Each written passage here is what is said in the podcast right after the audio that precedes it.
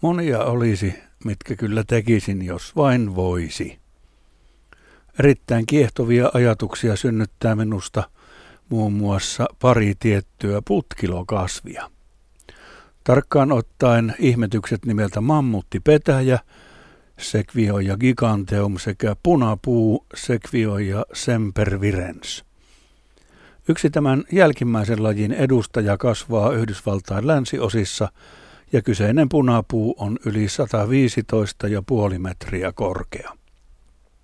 Muistutan, että Helsingin Olympiastadionin torni on 72 metriä korkea, eli punapuun latva nousee vielä reilusti yli puolet sitä korkeammaksi. Tai jos vertaa Tampereen Näsinneulaan, niin jos kyseisen Särkänniemen betonitörröttimen vieressä kasvaisi kyseinen punapuu, puun latva heilahtelisi yli 5,5 metriä Näsinneulan ulkoilmatasanteen yläpuolella, siis parin kerrostalokerroksen verran ulkoilmatasanteella haahuilevien turistien yläpuolella. Arvaatte, että minun tekisi mieli laatia sellaiseen punapuujötkään itselleni pönttö. Valtava linnunpönttö, tai siis ihmisen pönttö. Ei ole kodin voittanutta, kuten sanotaan. Se olisi kyllä hyvä homma, semmoinen pönttökoti, monessakin mielessä. Sanotaan, että jos katto ja perustukset ovat kunnossa ja rakentaminen hyvin tehty, Hirsitalo voi kestää 600 vuotta. Vaan punapuu on vieläkin ekoystävällisempi ja kustannustehokkaampi asumuksen perusratkaisu. Punapuu voi nimittäin elää yli 2000 vuotta. Punapuun paksuus rinnan korkeudelta on kolmesta metristä reiluun neljään ja puoleen metriin, mutta paksuutta voi olla kahdeksankin metriä. Netistä löytyy muun muassa kuvaa punapuusta, jonka läpi mahtuu ajamaan autolla. Mutta tietenkin pitää saada jostain auto ensin. Toisen kuvan perusteella näyttää siltä, että Jousemaitin kansallispuistossa tietyn ison punapuun piirittämiseen tarvitaan tietenkin kädet levällään kahdeksan ihmistä, jotta ylletään puun ympäri. Pari lapsista on teini-ikäisiä ei siis raajojen mitoiltaan ihan mitään tenavia kukaan.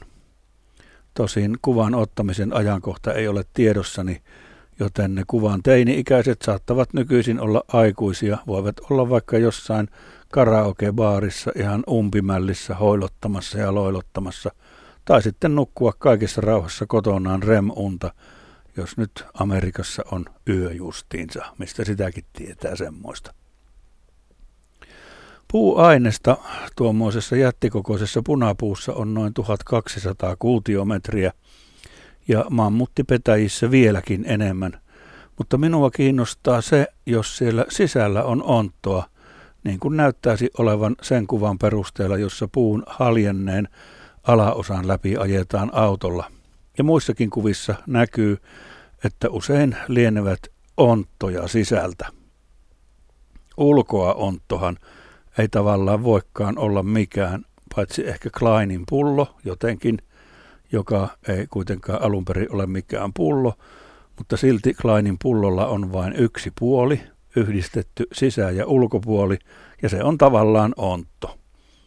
Tässä kolmiulotteisessa arkiavaruudessamme kuvattuna Kleinin pullo näyttää leikkaavan itsensä läpi, mutta kolmiulotteinen toteutus on kai jotenkin semmoinen kömpelö köyhän miehen visualisointi, ja se pitäisi se Kleinin pullo jotenkin ajatella neliulotteisessa avaruudessa, jolloin se toimii kuten pitäisi, jos olen oikein ymmärtänyt. Korjatkaa ja täydentäkää viisaammat kommenteissanne netissä vaikka. Kuvitellaan, että sen ison puun kylkeen rakennetaan kunnollinen puun valtaviin mittasuhteisiin sopiva pönttö herra Kajolle. Onttoon puun sisukseen saadaan helposti hissi, jolla pönttöön pääsee. Hissikuilu on kivasti puun sisään maisemoitu ja hissikuilun sisään taas saa vedet, sähköt, viemäröinnit ja Ethernetin tai valokaapelin myös siististi piiloon. Mäntyhän tekee ajanoloon varsin tolkulliset juuret, jopa tolkuttomat, ja jos puu on pysynyt pystyssä, sanotaan nyt vaikka 500 tai 1000 vuotta, ja sillä on ainakin vielä toiset mokomat vielä edessänsä aikaa, niin kajon pöntöllä on vankka ja miellyttävä rajapinta luontoon. Pöntön ei tarvitse olla tylsä suunnittelultaan. Iskikääpä Googlen kuvahakuun sanaksi englanniksi treehouse, treehouse, niin näette jotakin ideoita. Ajatelkaa, miten sujuisi talvinen päivä mammuttipetäjän pöntössä. Tuuli vohisisi aamulla kivasti toista sataa metriä korkean männyn oksistossa ja korvissa lumpsahtaisi kivasti, kun kävisi hissillä hakemassa postilaatikosta aamun lehden. Tällä fysiikalla en ensitoimikseni aamulla kiipeä tikapuita sata metriä ensin alas ja sitten ylös ja tuskinpa kiipeää lehdenjakajakaan. Voisi siis mennä nettiversioksi koko se lehtihomma. Mieluummin kyllä luen paperisia versioita, eli kuuntelisin ehkä uutiset radiosta tai, netistä katsoisin, mutta sitten pöntössä olisi ikivanhoja live, elokuva-aitta ja Karjalatar-lehtiä, Jerry Kottoneita, Suomen kuvalehtiä ja tietenkin akuankkoja, mutta vanhoja akuankkoja, koska niissä on kuvattu Ankkalinnan arkeakin – eikä vanhojen akujen jutut ole pelkkää riitelyä tai roopen ahneutta, kuten nykyisin. Pöntössä olisi varmaan maalämpö ja jonkinmoisia aurinkopaneelisysteemejä hyödynnetty, mutta myös kamiina, jonka rätinä ja liekkien humu ja kamiinan hellanlevyosiolla poriseva kahvipannu toisivat oman lisärattonsa talviseen aamuun. Auringon nousu näkyisi seinällä pyöreänä punertavana pallona, kun pöntön pyöreä ikkuna toisi sinertävän talvihämärän keskellä auringon marmelaadiset sävyt pönttöön.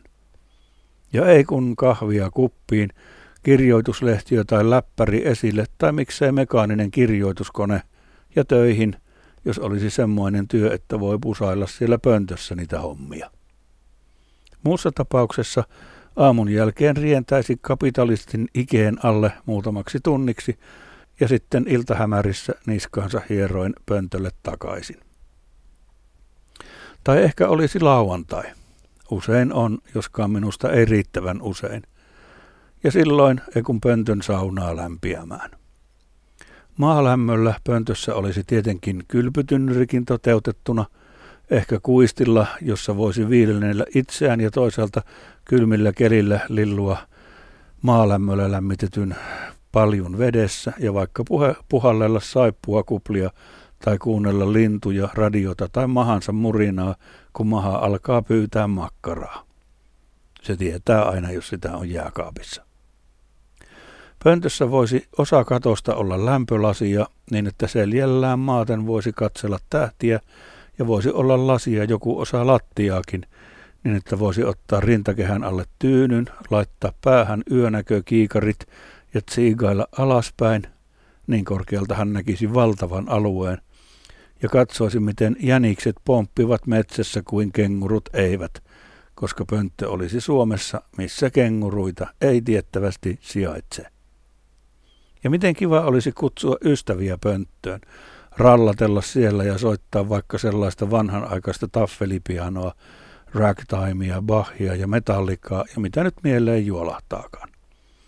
Varjokuviakin voisi heijastaa pöntön seinälle ja laittaa pöntön parvekkeelle vankat puolihaalarimaiset kalastajan housut ja niihin 30 metriä pitkät benjihyppyhenkselit niin, että voisi kiikkua ja riekkua kuin mikäkin ihmisjojo. Moni ilo koituisi siitä pöntöstä kyllä, jonka tekisin, jos voisin. Tekisittekö te?